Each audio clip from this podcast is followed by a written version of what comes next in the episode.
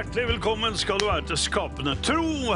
Halleluja, kom deg opp av godstolen, så blir det forvandla til trostolen.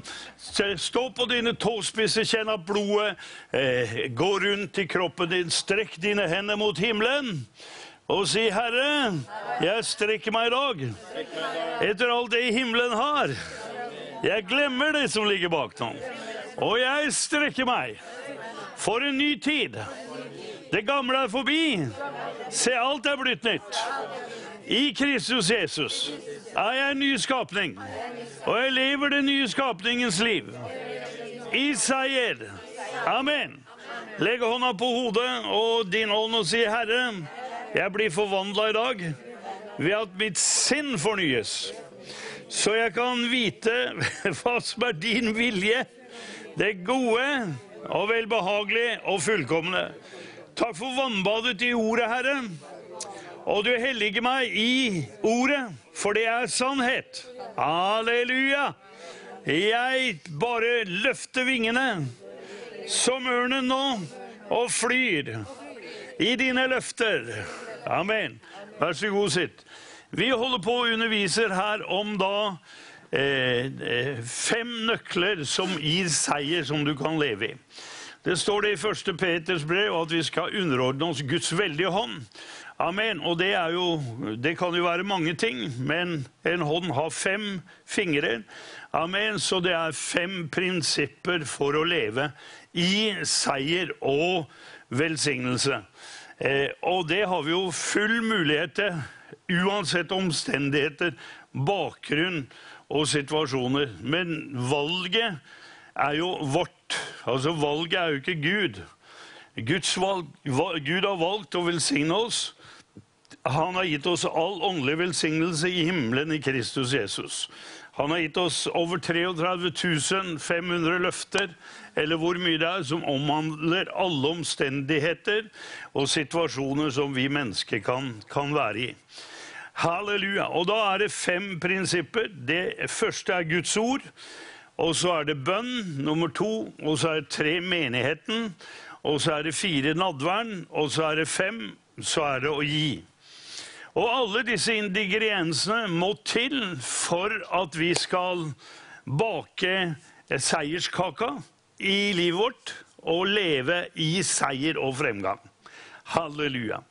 Og det er så herlig, liksom dette her, som jeg tenker på at eh, man er ikke avhengig av omstendighetene eller bakgrunn, for vi har forskjellige bakgrunner og utgangspunkt. Men saken er, saken er den at uh, vi glemmer det som ligger bak.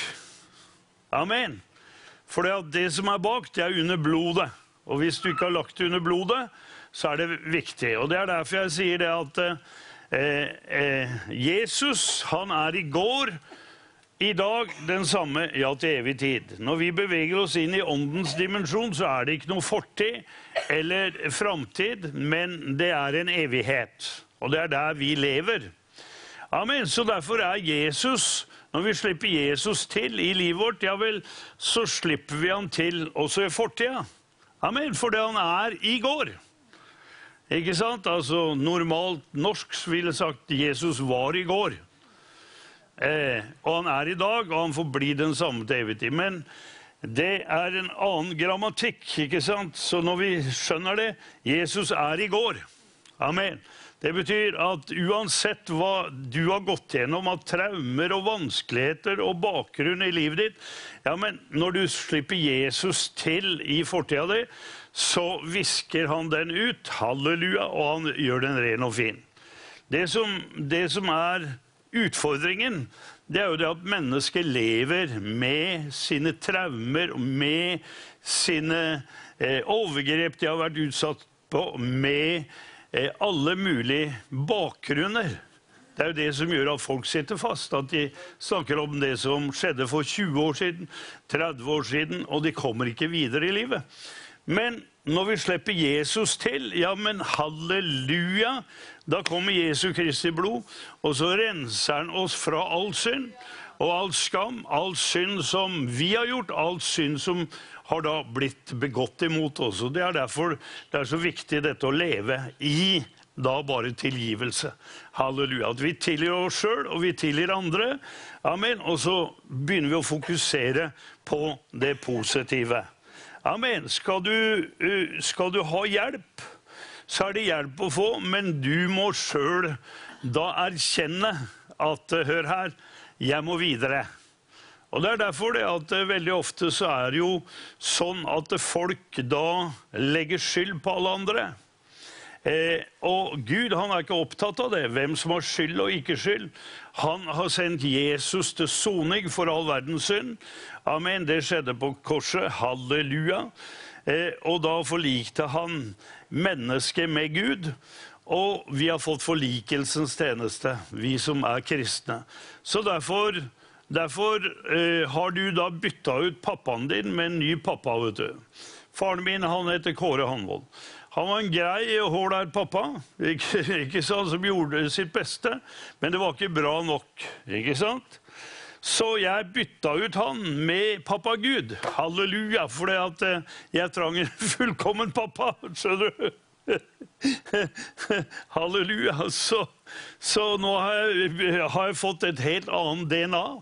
Helt annet gener i meg enn det jeg arva da fra den gamle Adam, Kåre Hanvold ikke sant, som hadde arva det fra hans pappa igjen, fra hans, og, øh, og, bakover i rekka.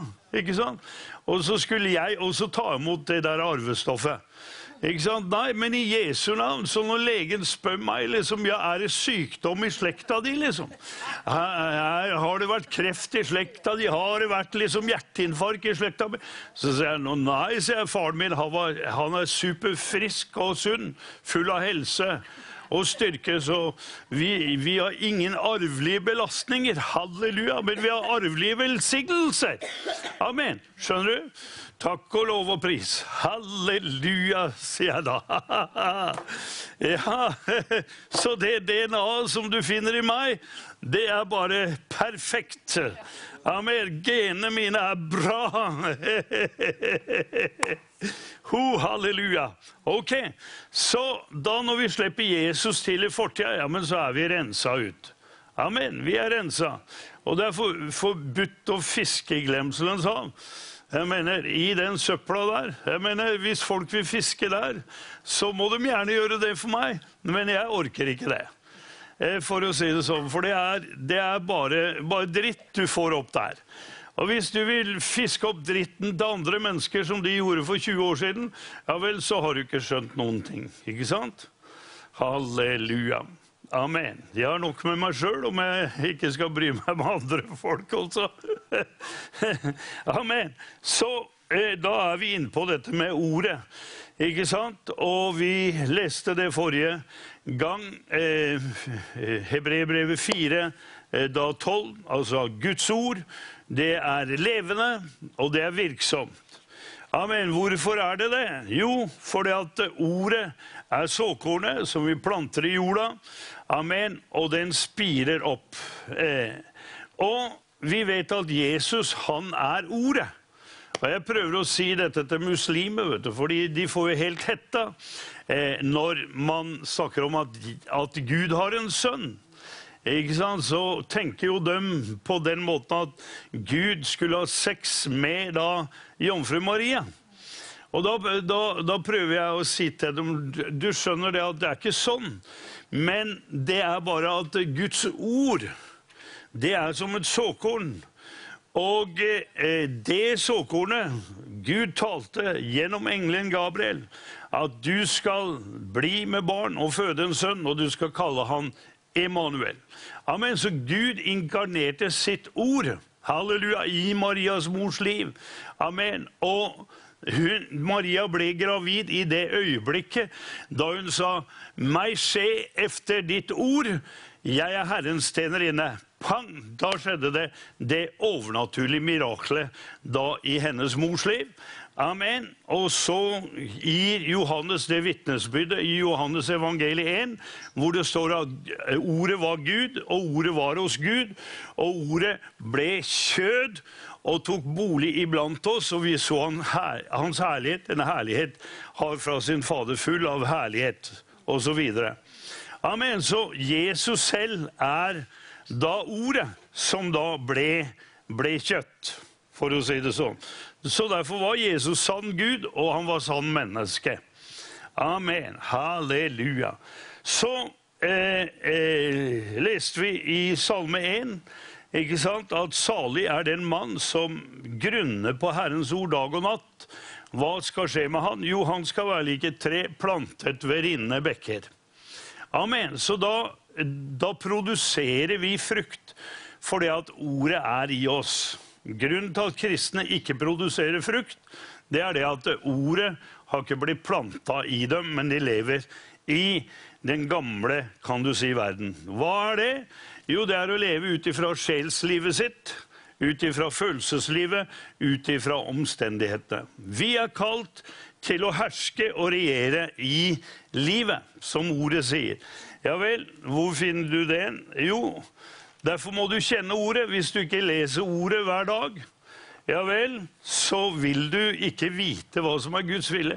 Jeg mener, jeg møter mennesker som har vært frelst i 20 år, 30 år osv., og, så og de vet ikke, kjenner ikke det elementære når det gjelder Guds ord. De lurer på er det Guds vilje å helbrede meg eller ikke. Eh, liksom. Ja, men kjære, gode Gud. Eh, har du lest boka? Har du åpna den, eller har du sittet og hørt på en, en, en, en, teolog, en prest som ikke har lest Bibelen? Det eneste han har studert Bibelen for, er å rive liksom, tro ned i seg sjøl og andre. Det er ikke sant? Når du hører på disse prestene. De har jo ikke lest ordet. Eh, for, for å si det sånn. De har studert for å rive ned ordet. Ja. Amen. Men vi tar ordet og spiser sånn som det er.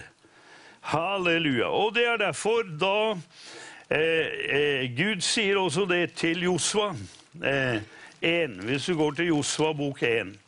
Og der sier eh, eh, Gud til Josva Han sier det at eh, i vers 6.: Vær frimodig og sterk, for du skal skifte ut til arv blant dette folket det land som jeg med ed lovte å gi deres fedre. Så står det, vær du bare riktig frimodig og sterk, så du legger vind på å gjøre etter hele loven som Moses, min tjener, lærte deg. Vik ikke av fra dem, verken til høyre eller til venstre, så du kan gå klokt fram i alt det du tar deg fore. Og så står det, denne lovens bok skal ikke vike fra din munn. Amen. Tilbake igjen her. Altså Vi må bryte lydmuren og bekjenne Guds ord høyt og tydelig. Fordi det skaper hjerte. Det skaper tro i vårt hjerte. og da står det Hva skjer da? Du skal grunne på den dag og natt, så du akter på å gjøre etter alt det som står skrevet i den.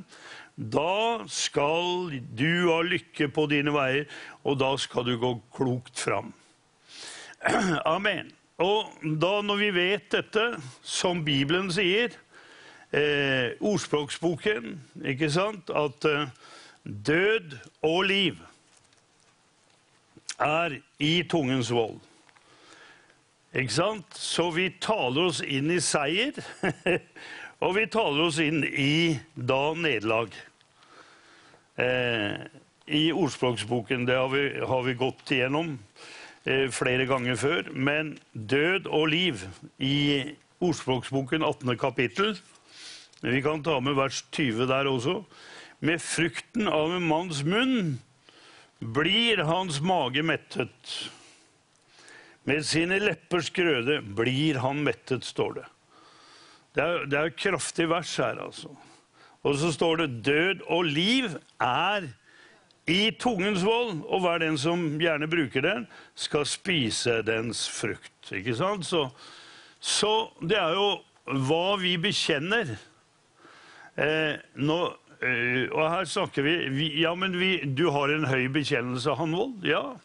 Jeg bare bekjenner hvem jeg er, og hva jeg er i Kristus Jesus. det er det det dreier seg om. Ikke hvem jeg er i meg sjøl. Men det er snakk om hvem jeg er, og hva jeg har i ham. Og da når jeg taler det ut, bryter lyd, lydmuren, frimodig og bekjenner det, ja vel, så bekjenner jeg det for meg selv. Det skaper tro i meg. det setter Satan og demonene på plass. Også eh, fordi, som det står i, Tilbake til Jesajas 43, som vi hele tida har snakka om, så står det 'min meg'. Ok. Minn meg, la oss gå i rette med hverandre. Fortell du, så du kan få rett. Amen. Hvorfor, hvorfor skal vi si disse tingene? Vers 26. Jo, det er jo fordi at eh, vi minner Herren. Du vet Det vi må forstå, det er jo det at eh, vi har anklageren, Satan, djevelen. Han anklager oss innenfor Guds trone dag og natt, ikke sant? Ok, Så det er på en måte som en rettssak. Eh, hvor djevelen er anklageren, hvor han vil stjele løftene og våre rettigheter fra oss. Så når, når, når vi proklamerer av Guds løfter, ja vel, så vil han motsi det. Han er en løgner, han er en bedrager. Amen. Så innenfor den himmelske domstolen så er vi erklært rettferdig, rene, hellige gjennom Jesu Kristi blod. Ok, Så vi minner Herren på det. Men vi minner også djevelen på det, og hans demoner. Og vi minner omstendighetene på det. Jeg mener, Vi taler livet ut, ikke sant? Amen. Så, så det er derfor vi har nødt til å bekjenne det høyt og tydelig. Vi kan ikke være en kristen eh, liksom i stillhet, for å si det sånn. Du vet Det er, det er sånn Som jeg sier, stille bønner, de er noen ganger eh, eh, fra helvete, for å si det sånn. Og det at folk skal be inni seg. Mm. Ok. Tid er det du ber inni deg og bærer på ting sjøl. Jo, det står, det står, om stille bønner i Bibelen. Og det står, hvis du går til Jesajas, eh, det 26. kapittel eh, Og så står det der eh, eh, eh, Så står det der i, om, om stille, stille bønner. Der står det i vers 16 Eh, eh, så står det at Herre, i nøden søkte de deg. De sendte opp stille bønner da din tukt kom over dem. Ikke sant? Jeg mener, Du ser på ungene dine når de har gjort noe gærent. Da, da snakker de ikke mye. De stiller liksom opp sånne stille bødder fordi tukter, de blir tukta, liksom. Skjønner du? Men halleluja, vet du, når det er eh, liksom frimodighet Ja vel. Jeg mener, sånn som Deborah. Ja, 'Pappa, kan jeg, jeg ha, kan jeg få en iskrem nå?' Nei, du får ikke noe iskrem nå. Ja, 'Pappa, kan jeg få en iskrem?' Ikke sant? Det er en frimodighet. Eh, 'Pappa, kan jeg det? Pappa, kan jeg det?' Det, det, det. Ikke sant? Skjønner du? Det, det er ikke noe stille bønner. Nei, det er frimodighet. Halleluja. Skjønner du? Amen. Så når du er frimodig, ja vel, da kommer du framfor Gud. Ikke sant? Og det er derfor frimodighet har stor lønn. Ok? Eh, eh, så så det er jo når du vet hvem du er, og hva du har i Kristus Jesus, at du er liksom frimodig. Da er det ikke noe stille bønne lenger. Nei, men da ber du frimodig. Priset være Herren, sa han. Ikke sant? Og da har du da kristne som jeg sier, som er på bønnemøte, og de, da folder de sine hender. Det ene som står og folder hendene i Bibelen, det er det står de late folder sine hender. Mm. Og så har du da kristne. De er redd for å be høyt. Og det er klart, Hvorfor det? Jo, for frykten fra djevelen kommer inn i dem. Altså, De er selvopptatte. Altså, Selvopptatte kristne. Det er, ja, Hva vil folk tro tenke om meg om jeg ber høyt? liksom? Og det kan være farlig. liksom. Jeg kan bli veldig forlegen. Ikke sant? Jo, så da har vi bønnemøte, og så er det en som leder da i bønn. Og ofte så er jo disse bønnene det er jo ikke bønn, men det er jo taler. De holder lange taler i bønn. Eh, men når vi skal be, så må vi be ut Guds ord. Skjønner du? Hans løfter. Og da, når den ene sier amen, så er det over. Og da er det som regel kirkekaffe og kaker. Og da, da er liksom Da er beskjedenheten godt, liksom. Så da er det som en hønsegård. liksom. Har du, vært, eh, det, du har vært på bønnemøter, sånne bønnemøter. Det er så tyst som i graven, liksom. Og som jeg sier, Det eneste stedet hvor det er stille, det er på kirkegården. Og i Guds menighet, der det ånden ikke virker, der er det tyst. Det er tyst. Hvorfor det? Jo, for er, de skjønner ikke hvem de er, og hva de har i Kristus Jesus. Skjønner? De er selvopptatte. Å, jeg er så Og jeg tør ikke å be høyt. skjønner Å ja, jeg er som Thomas. skjønner Å, jeg sliter med depresjonene mine. Å, jeg sliter med frykten min og angsten. Jeg er redd for spøkelser. Ikke sant? Det spøker i huset mitt. Skjønner du? Så alle disse tingene. Og jeg fleiper ikke med det, for å si det sånn. Jeg fleiper overhodet ikke med det. Men det må brytes, for å si det sånn. Og det kommer når du bryter lydmuren. Halleluja. Amen. Og det er derfor jeg sier hvis du analyserer det der, så ser du at ok, ja, men folk er ikke redd for å snakke. Er stille på bønnemøtet, men etterpå, når det er kaffeslabberas, for å si det sånn, så går, da er det som en hønsegård.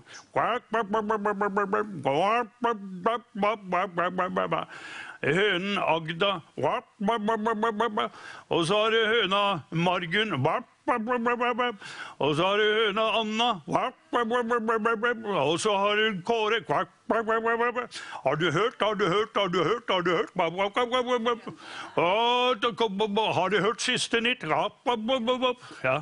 Og som regel er det siste nytt det er et eller annet negativt. Oh. Og da har jo alt som har blitt i så fall bedt på det bønnemøtet, det har jo blitt revet ned. ok, så, eh, så, tilbake da til Guds ord. For nå er vi plutselig inn på bønn, og det skal vi ta seinere. Men det er ordet som holder oss på sporet. Amen. Og det er derfor det er så viktig akkurat dette her med at eh, du bekjenner ikke hva du føler. Ikke sant? Du bekjenner ikke hvordan du har det, men det er snakk om hvordan du tar det. Det sitter fast. Som Faren min lærte meg én ting, i hvert fall. Er, ja, husk, det er ikke hvordan du har det, men det er hvordan du tar det. Ok? Ok, Og da, etter hvert som du vandrer med Gud, da, så lærer du deg også teknikker. Fordi at du har en forståelse, både ånd, sjel og kropp, som jeg sier, du blir psykolog. Amen. Du blir Men det er noe høyere vi holder på med. Det er onologi. Ikke sant? Amen. Du kjenner kroppsspråket. Det er derfor jeg, jeg liksom måtte ta Koli. når jeg var i Albania nå. Så satt han sånn. Så sa jeg du kan ikke sitte sånn i et studio, sier jeg.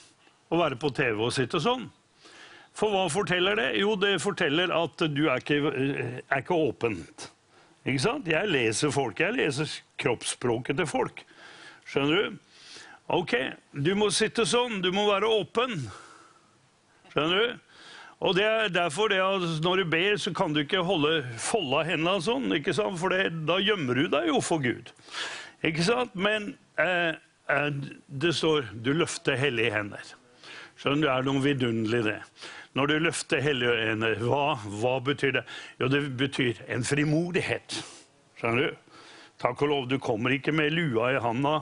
Eh, eh, ikke sant? Skjønner du? Ja, men du kommer innenfor Gud med frimodighet. Skjønner du? Med bøyd hode, liksom. Hvis sønnen min kommer sånn til meg liksom, ja, 'Pappa mm, mm. Hva gærent har du gjort nå?' Skjønner du? Jeg liker at ungene mine kommer sånn 'Hei, pappa!' Han begynner å omfavne meg. Ikke sant? Altså, du har denne frimodigheten, og det har noe med kroppsspråk eh, selvfølgelig å gjøre. Ok, Så det er klart, når jeg føler meg motløs, eller jeg skal deppe, eller jeg har blitt avvist eller forkasta, okay, så sørger jeg for at jeg ikke går ned og ser i gulvet. For det ene som er i gulvet under der, der bor Satan og demonene. Det står at jeg skal tråkke på slanger og skorpioner og all fiendens velde. Så jeg tråkker på det. Men jeg Da har jeg den teknikken at jeg bare løfter ut brystkassa, og jeg bare ser opp. Takk og lov. Opp. Amen. Og da kjenner du da også motløshet og fortvilelse. Det må gå. Amen. For mennesket er en ånd som har en sjel og bor i en kropp. Vi er en tredelt skapning. Så derfor har kroppsspråket vårt også en effekt. Og det, det er når jeg er i viktige møter, eh, f.eks. i banker eller noe sånt, eller andre steder, så tar jeg kroppsspråket med en gang. Hvis de eh, tar armene sånn, så tar jeg armene sånn. Så jeg speiler dem eh, som jeg snakker med. Hvorfor det? Jo, fordi at det gir kontakt. Skjønner du? Amen. Så dette gjør folk selvfølgelig ubevisst, men jeg gjør det helt bevisst. Hvis folk har beina kors, så putter jeg beina kors. Skjønner du? Så jeg speiler da folk, fysiologien til folk. Amen. Hvorfor det? Jo, fordi vi er en tredelt skapning. Amen. Og derfor er kroppsspråket ditt også Det influerer da på gudslivet ditt eller på psyken din. Skjønner du? Fordi du er en ånd som har en sjel og bor i en kropp. Halleluja. Amen. Så det er derfor det er så viktig, eh, viktig denne kontakten, ikke sant? Altså denne ubevisste kontakten. Det er sånne, sånne ting som du lærer deg, vet du, ikke sant? Det er, det er liksom eh, Det er derfor du må være Leve da et bevisst liv. Ikke sant? Du må, du må meditere på Guds ord, ikke sant? Og så må du, må du, eh, må du begynne å tenke i eh, Guds tankes baner, ikke sant?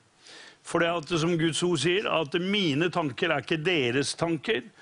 Eh, eh, og mine veier er ikke deres veier, men som liksom himmelen er høyere enn jorden, således er også mine tanker og veier høyere enn deres tanker og veier. Ok, ja, men gjennom at vi mediterer på da ordet, ikke sant, så vil vi begynne å tenke Guds tanker. Amen. Og så vil vi gå på Guds veier. Og så vil Guds planer og vilje bli åpenbart for oss, og først og fremst da gjennom ordet. Men når vi er, lever i Eh, i da ubalanse med ordet, for å si det sånn. Når vi neglisjerer ordet og kallet og det hele, ja vel, så kommer livet ut av balanse. Så derfor er ordet så til de grader viktig at det er det vi mediterer på. Og som jeg sier, det var en som jobba hos meg, så sa jeg nå slutter du. Jeg, jeg kan jo være en røff sjef, ikke sant? Det er derfor jeg er sjef. For vi driver jo ikke en barnehage, vi driver jo en bedrift med 70 ansatte. Så du har jo nødt til å sette folk på plass. ikke sant? Så sa jeg slutt med det surret og rotet, du er bare en svekling, sa jeg. Amen. Og takk og lov for det at vedkommende da ikke ble fornærma. For det er ikke bibelsk å bli fornærma, ikke sant? Så det han gjorde, det var det at han tok med seg bilen og så kjørte han på ei strand. Og så sa han, 'Gud, hvorfor er jeg en så svak kristen? Hvorfor er jeg en svekling?' Og Da sa Gud jo, fordi du ikke bruker tid i mitt ord, du har ikke noe bønneliv, osv. Så, videre. så han omvendte seg der og da. så det er klart eh, Det er klart hvis For min egen del personlig, så hvis ikke jeg leser da i Bibelen daglig, ja vel, så føler jeg meg svak. Amen. Det første jeg gjør om morgenen, det er eh, Jeg åpner denne boka her, hvis jeg ikke er på bønnemøte her, da. For da går det rett eh, rett på bønnemøte. Men jeg må ha ordet i meg. Og det går jo da på å repetere og repetere og repetere og repetere. Det er liksom Det er det det går på hele tida. Repetere, repetere, repetere. Ikke sant? Igjen og igjen og igjen og igjen. Hvorfor det? Jo, så ordet sitter. Så det er ordet som kommer ut av deg. Ikke sant? Når omstendigheter og situasjoner kommer. Og jeg føler nå at influensaen kommer. Det er noe som går nå. Det er denne farangen, sa de her i Drammen. Det er denne farangen. Det var magesjuk og forskjellig sånn. Jeg føler det kommer nå. Ja, det er tid for det nå. Ja. Og så går alle rundt og føler på det, og så taler om det. Ja vel. Ja, men hva kommer da? Da kommer det. Nei. Halleluja. Vi har ikke tro for at influensa kommer. Halleluja. Vi, ba, vi bare står det djevelskapet imot i Jesu navn. Amen. Halleluja. Det samme også. Føler, nå føler jeg motløsheten kommer igjen. Og jeg føler det. ikke sant? Og så snakker, taler vi det ut, og så blir vi motløse og fortvila. Ikke sant? Og så kjenner vi det. Og så kommer avvisning, ikke sant?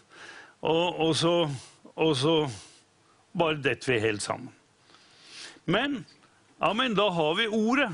Halleluja. Da kan vi si Eh, da kommer det ordet opp i oss. Nei, men vi har ikke fått motløsheten sånn, men vi har fått kraft, kjærlighet og sindigheten sånn.